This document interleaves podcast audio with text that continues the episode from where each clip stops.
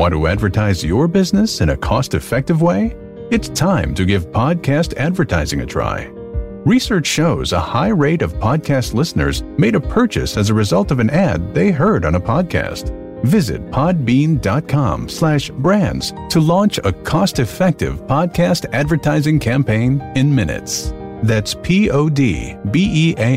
dot com slash brands.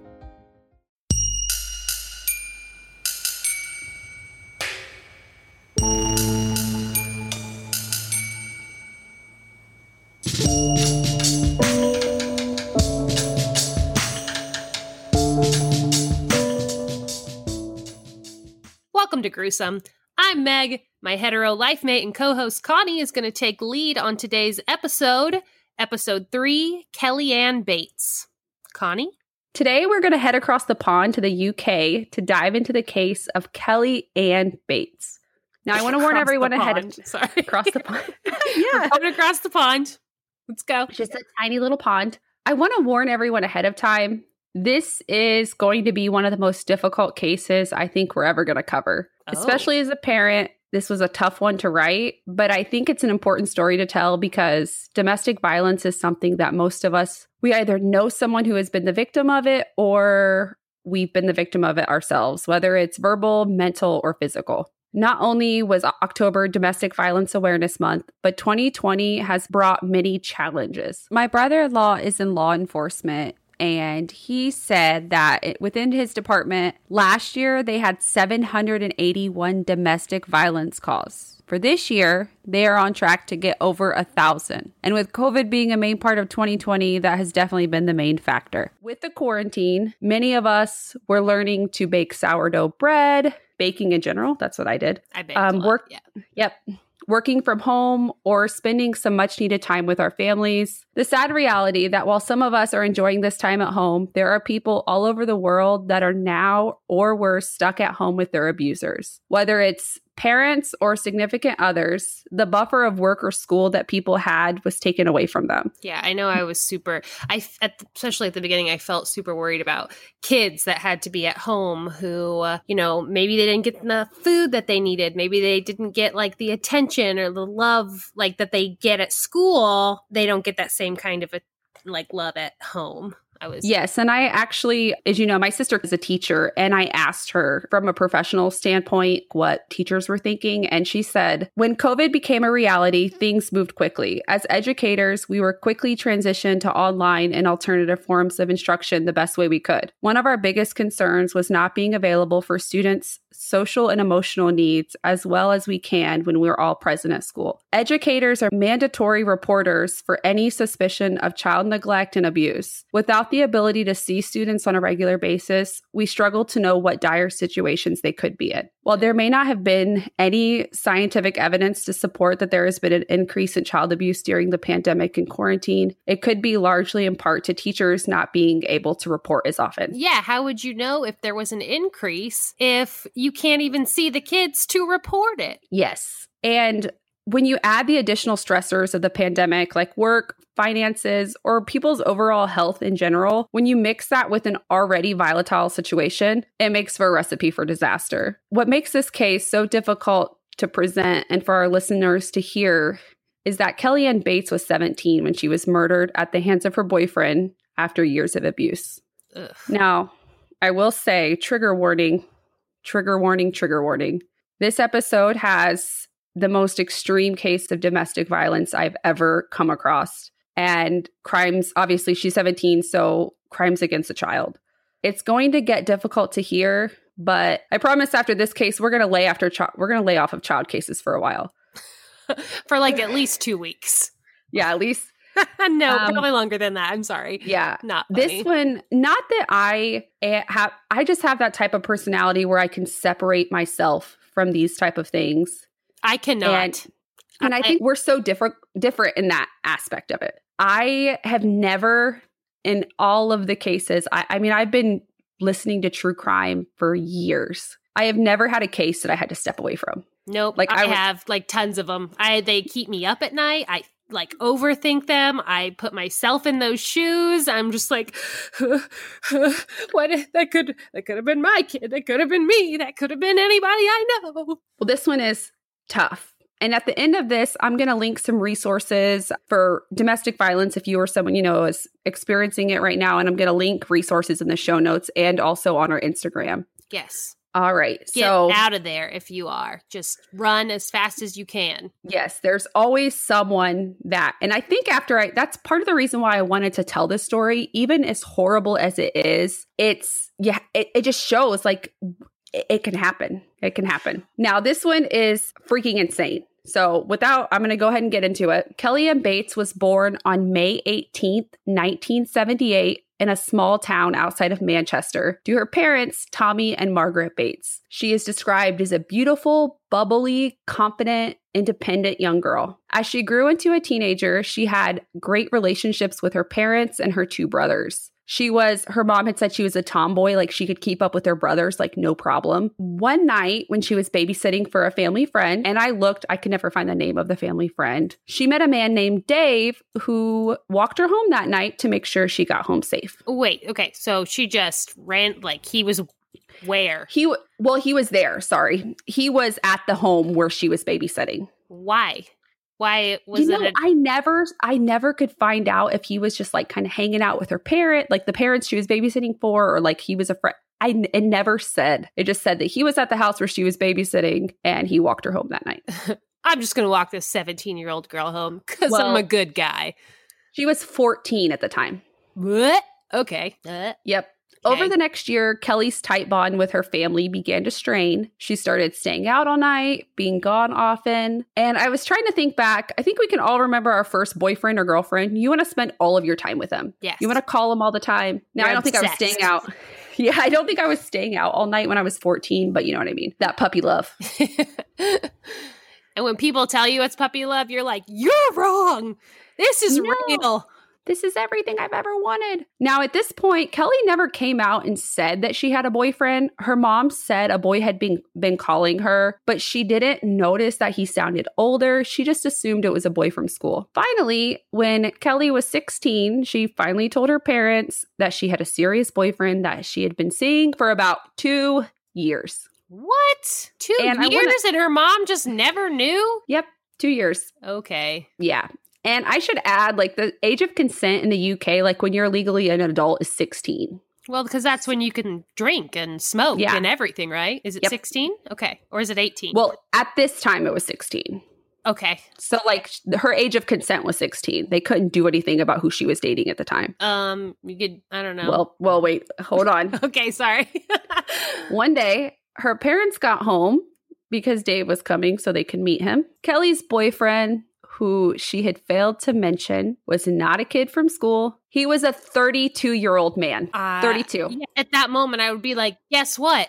Not your boyfriend. Get the hell Yep. out of my house. And as a parent, you're a parent. I don't know how you come home to meet your daughter's presumably teenage boyfriend and like what you do when you realize he's a grown ass man. I say, nope.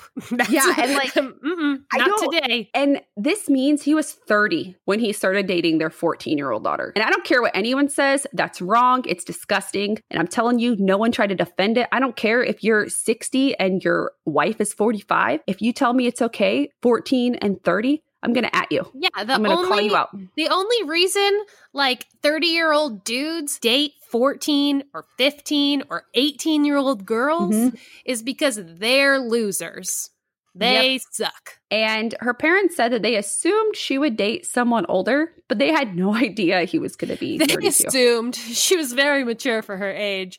We thought she might date a 19 year old. Ah! And her dad her dad later said in an interview that he didn't agree with it, but he wanted her to be free to make her own decisions. I respect that parenting standpoint. I don't support the I- decision he made here. I do not agree with it in this situation. Yeah. I feel like you and I both have pretty like hands off, like, okay, you know, Yeah, if you get hurt, you'll learn, but not that Yep. way.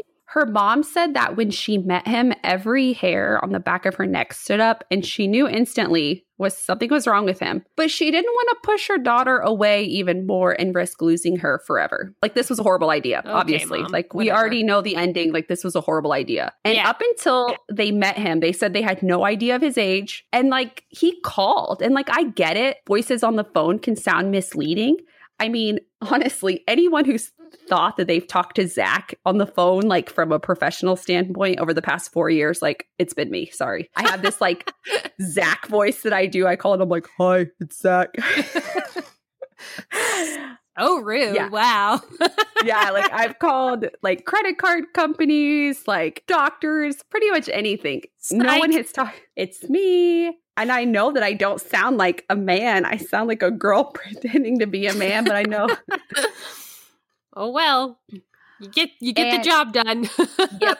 And at first, her parents were giving him the benefit of the doubt, which I don't understand how. Like, I do not understand how. And I'm going to get more what into that. in benefit? Yeah, like what benefit of the dad is like, oh, maybe he's just a good guy and he really fell in love with our Yeah. 14 year old daughter. Yep. And her mom is quoted as saying that she thought she had an ally with him in regards because when Kelly started staying out all night, he called her to express concern over Kelly's behavior. Uh, and he wasn't with her when she was staying out all night. I am confused on that part. So was she with him or was he just like trying to play both sides? Yeah, she was trying to play both sides. He was trying to play both sides. Okay, what a fucker. What they would soon realize is they were dealing with a literal monster. Kelly would go to his house and he would literally put her on the bus. And as soon as she walked in the door, he would be calling because he timed out how long it would take for her to get home. Uh, controlling. Yep. And then they started noticing that she was coming home with bruises on her arms and legs. Okay. Yeah. How? And then it, mm, nope. Go ahead. Sorry. I'm just vocally being annoyed. oh, honey, it gets worse. Like, I Obviously. I have so I never want to victim shame, but in this case, like I want to look at the parents and say, you guys screwed up so bad. You screwed up. yeah, they're. I understand that like you don't want to push your daughter away, but in this instance. There are things that you probably could like move. If your kid starts coming home That's- with black eyes and they're dating a 30 year old and they're scaring Mhm. you, move. Take them and Yep. go. One time she came home and the entire left side of her face was bruised, and she tried telling her parents that she was jumped. This bubbly, fun girl who had lots of friends had been jumped. No, no. And she also came home one time with a bite marks on her. Ugh. It takes a special kind, yeah, a special kind of psycho to bite someone. Yeah, unless it was Like, like, dirty biting, you know what I'm saying? Yeah, but not like yeah. and like I said, she started having the classic signs of abuse. She stopped taking care of herself. She wasn't showering, sh- showering. She lost weight. She wouldn't even look at her parents in the eyes anymore. She just kind of kept her head down, like just that general defeated like personality. broken person. Yep. Now, this is where I have a huge issue with this case. First of all, it would have been game over as soon as I walked into the house and this 32 year old man was there with my 16 year old daughter. Yep. If I didn't kill him, Zach would have. Period. Like it would have been done. Like, no, you're disgusting. No. And like you said, I would do everything in my power. I would pick up my entire family and move to a different country if I had to. Yeah, and you're in Europe, you can do that. Yep. Like the closest country, it's like moving states, you know? not And- that far.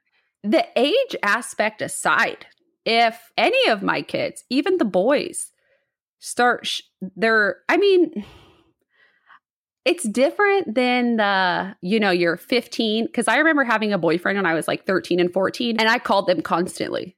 Their mom hated me. I remember just her sounding so annoyed every time I called. And that was for any of our young listeners, you used to have to call someone's house and they were not always the one who answered the phone. How do they even like do they call like their mom's cell phones now if they have boyfriends that or girlfriends that young?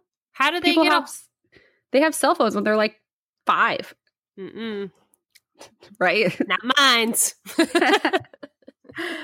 and then even going even further, especially like with my history, and I'm going to get into that in a second, but if Lily ever came home and had bruises from her significant other, I would beat the hell out of them.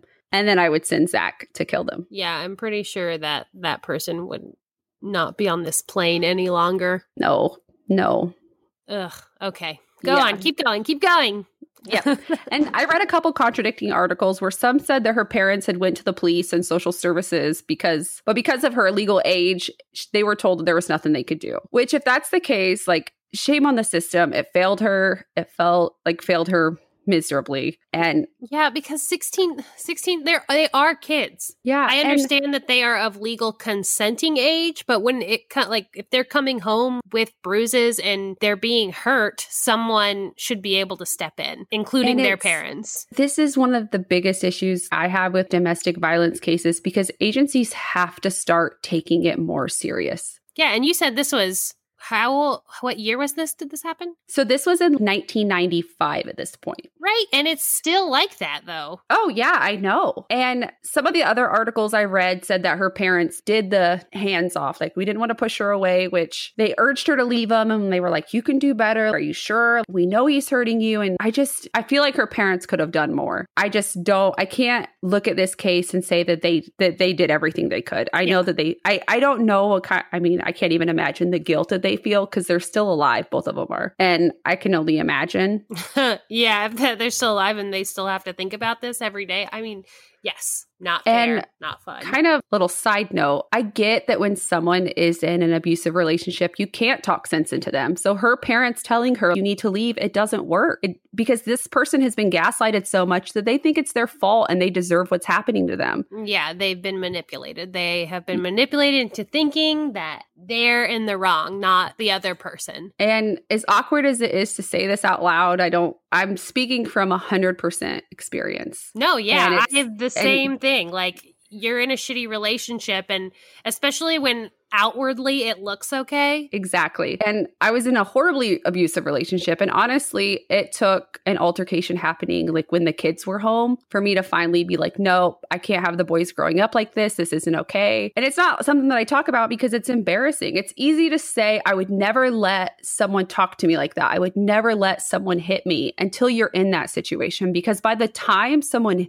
like by the time it gets physical, you are so broken down. It's like you don't even feel like yourself. Yeah, and you you, have don't. you've been making excuses for that person for so long like, oh, they were drinking. Oh, you know, it's only when I Mhm. make them mad or it's only when I do this or when this happens. And, I think there's that common misconception like it's not always girls with daddy issues who let men treat them like this. I grew up with parents that loved me. My parents had me on such a high pedestal, and I still let myself get into this situation. And for the family members and friends, you have to keep just being there for these people. You know that it's a shitty relationship, you know it's a horrible situation. It may seem like they're not listening to you, but you have to keep pushing for them and you have to be there as soon as they're like, I have to leave.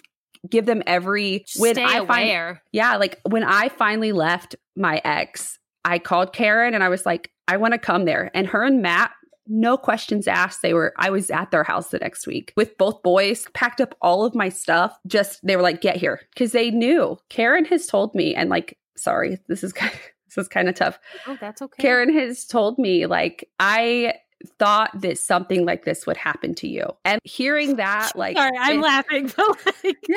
that's not fair. like, Yeah.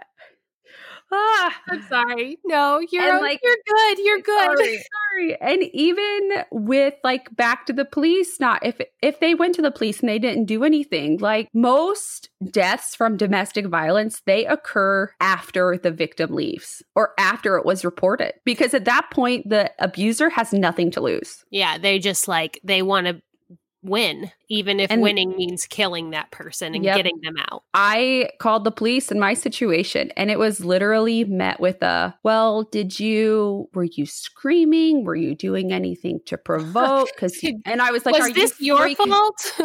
Are you kidding me? So again, I say like you just have to be there for your family members, your friends. There has to be more justice for victims and they have to know that they're going to be safe. yeah, if anybody's So- in this situation and you need help getting out and you need to like DM me, do it. Yeah, same. Either of us. I will do everything. We will do everything we can. I don't care where you are. I will help. We will So- find the resources. We'll get you somewhere else. Finally, back to Kelly. Finally, her parents quote, as her mom said, put her foot down and told her, if you don't like the rules we're setting, you've got to let us know where you are. Because she would just leave. And obviously she was at Dave's, but she would leave and not tell anyone where she was. Did they not know where Dave lived? So apparently, again, you hear because I've heard, like I read that they did, that they had been to his house a week before she Kelly finally moved out. They had went to his house. Mm-hmm. So they gave her an ultimatum, and you know, a 17 year old girl, she was like, okay, I'm gone. And she packed up and moved. What? Yep.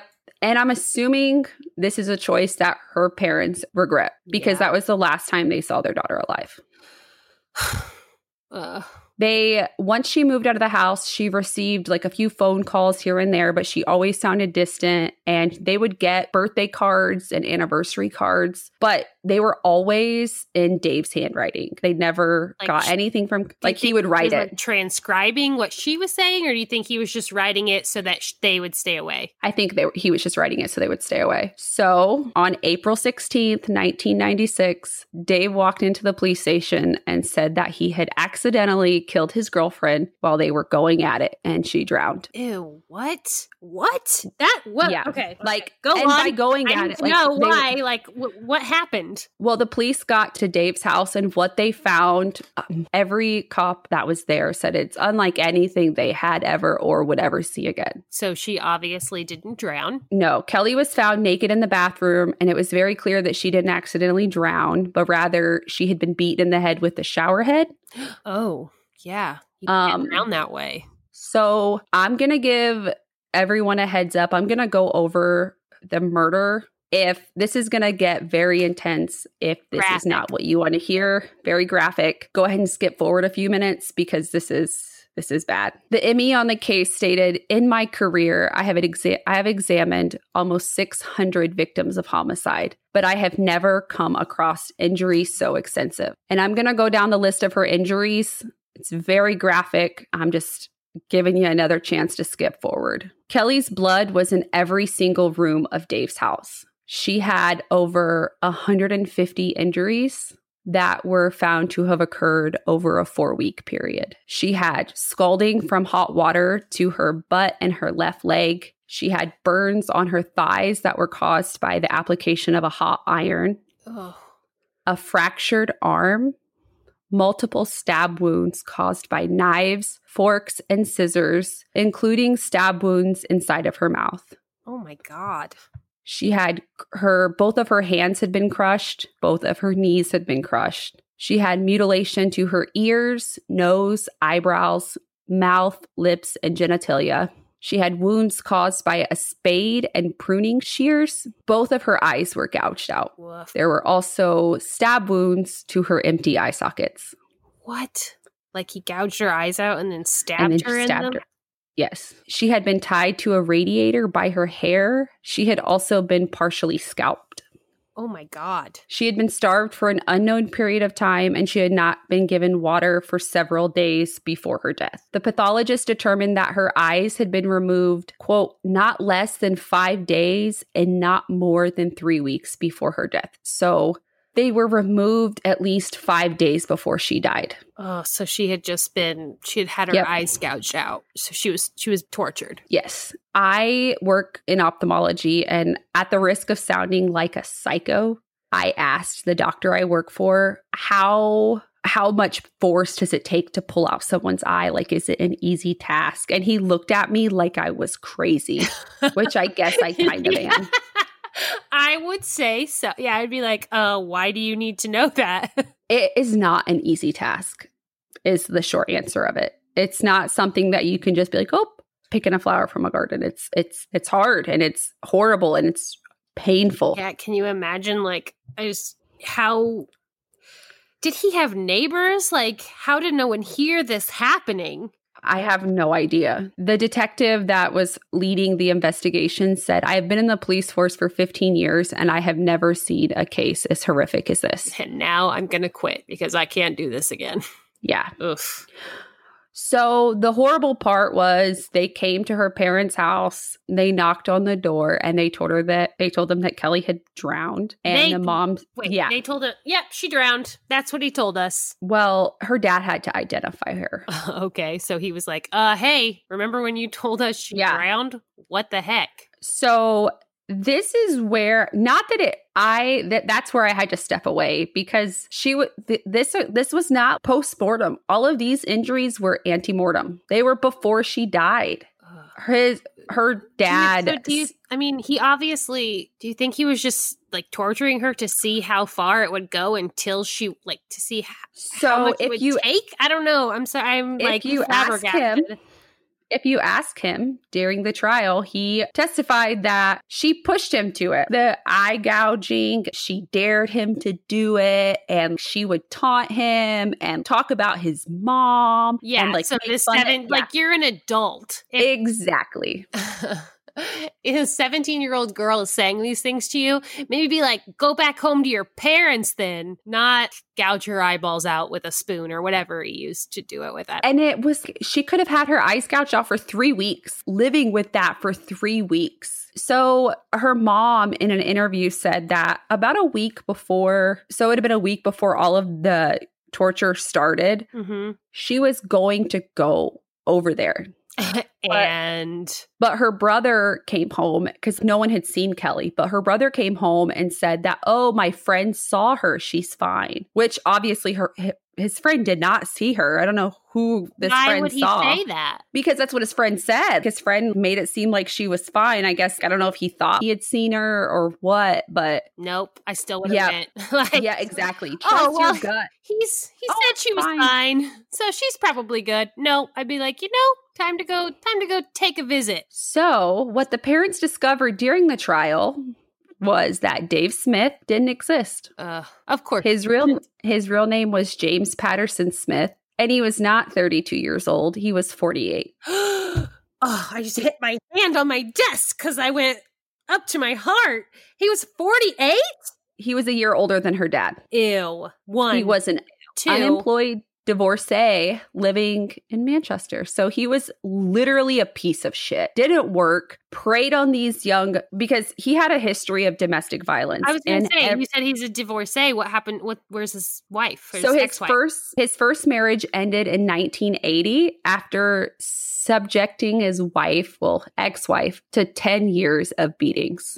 Oh my god. And then between 1980 and 1982, he had a 20 year old girlfriend who she testified because all of these women testified against him in his trial. Good. Good for them. Testified that he treated her like a punching bag and even beating her while she was pregnant, including like kicking her in the genitals and Oh. attempting to drown her in the bathtub When she was pregnant, when she was pregnant with their child. does he have children? Like He has one kid. With that person, or did that Yeah. baby? Okay. Yeah. And she was like, nope. Kids have a way of changing people's outlook to be like, okay, I can't accept this anymore. Good.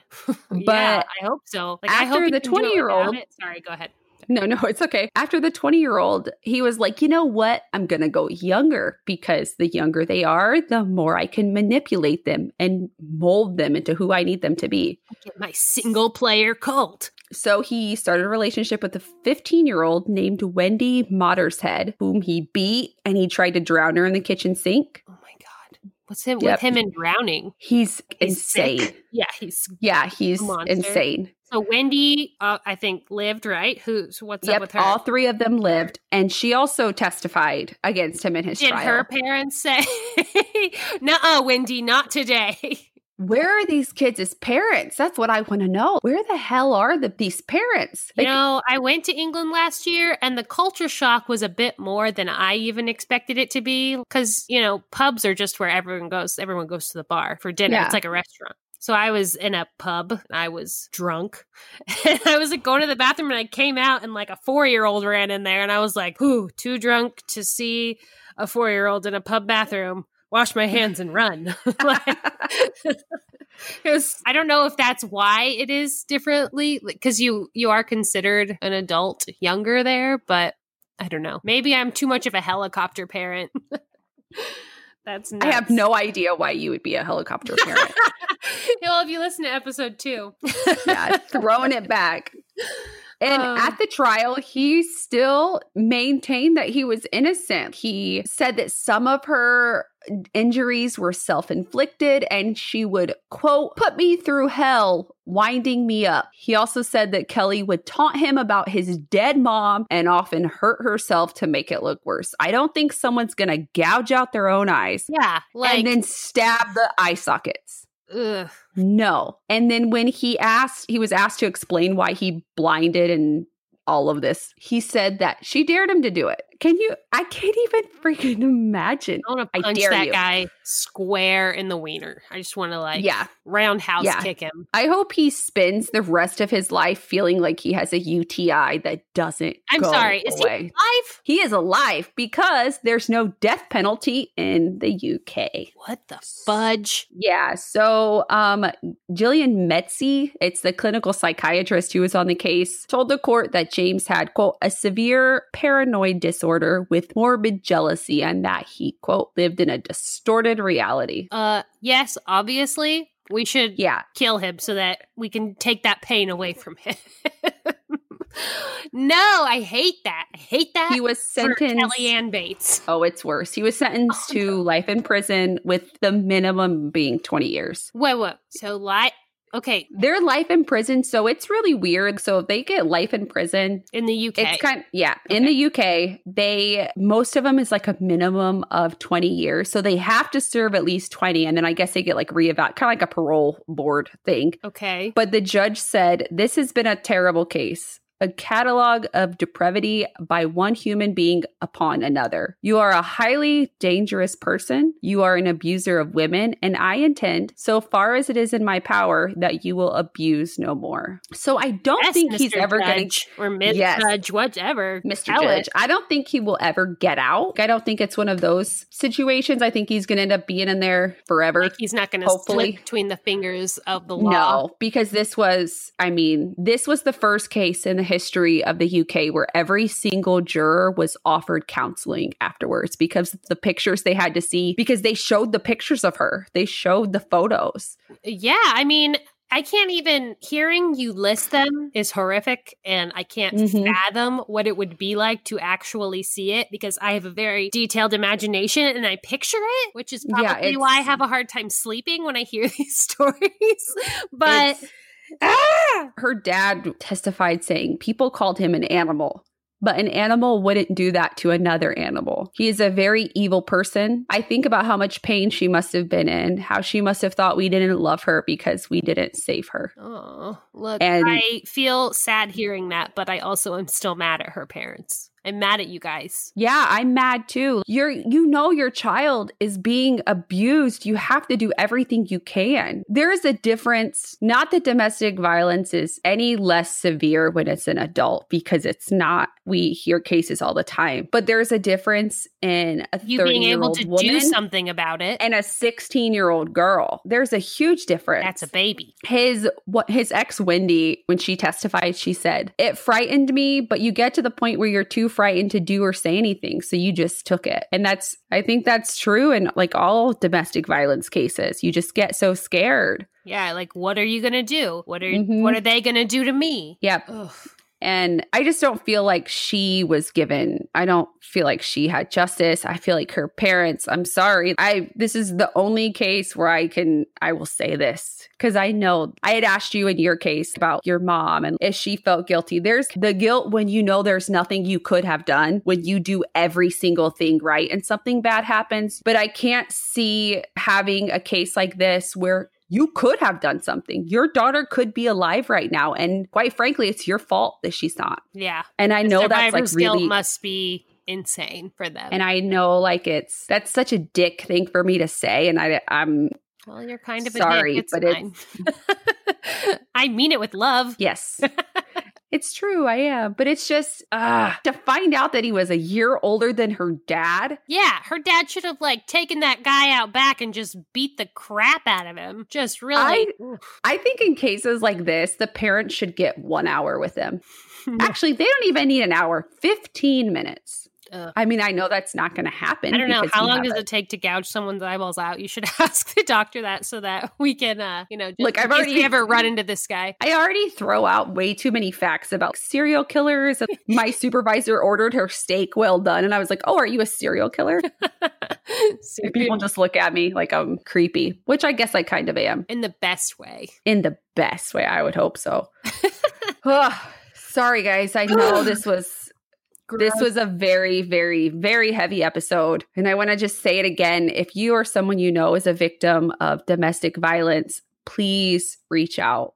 There are resources all over that can help you. The most, I guess, the biggest one, the National Domestic Violence Hotline. They can be reached at 1 800 799 SAFE. I'm going to post all of these resources in the show notes. I'm going to post them to the Instagram. This is probably going to be one- of the only episodes where there's not going to be like the pictures I post about. I'm going to post this douchebag, Dave, James, whatever the hell his name is. I'm going to post like pictures of him, pictures of the family, but I will not post any of the even, I don't even know if they're real because they're so bad. How could you? Like they would get taken down immediately. Yeah, And our entire site, like it would be blocked. So, I'd be like, you know what? You guys are obviously gore porn. We cannot put this up. yeah, it's just, Woof. oh, yeah. Well, that was a Just- bummer, Connie. Thanks. I'm sorry. I'm just ruined everybody's day. And Night, We- afternoon, month. it was rough. I don't like saying I can like take all this stuff and go to sleep at night and not and not affect me. But this one I was like, God. And I think when you've been in a situation, not that this, I mean, I don't want to this this is a very rare case of domestic violence, obviously. This is like the most extreme case. But it's just as bad if you're being verbally abused, if you're being mentally abused. It affects you. Yeah, if they're gaslighting you into thinking that you are not Mhm. worth anything, but you are. You are. We think you are. Your family thinks you are. Your friends think you are. And even I if you don't think your family and friends think that about you, they do. That's just your anxiety. That's your being Mhm. manipulated. People Yep. care about you. But that's all we have for you this week. Uh, tune in next week as we dive. Meg is going to take over with the craziest cannibalism case ever. Yep, we're gonna It's insane. we're gonna talk about eating butt cheeks next week. Oof. and not in the good way. It's a whole different kind of eating ass. yeah. You can hear Uh, us on yeah. Apple Podcasts, Spotify. What else are we on? Amazon? Yep, you can listen directly on mean- Gruesome Podcast. Remember to subscribe. Follow us on Instagram at Gruesome Podcast for pictures and extra content. You can email us at gruesomepodcast at gmail.com if you want to tell us how awful we are for telling you about this case that we just did. We get it. Yeah. Or if you have any you ideas. want to tell us a story, yeah, I like talking. let us know. Yeah, let us know if there's any cases that you want to see covered or anything like that. okay, be But- safe. Remember, on Wednesdays, We're gruesome.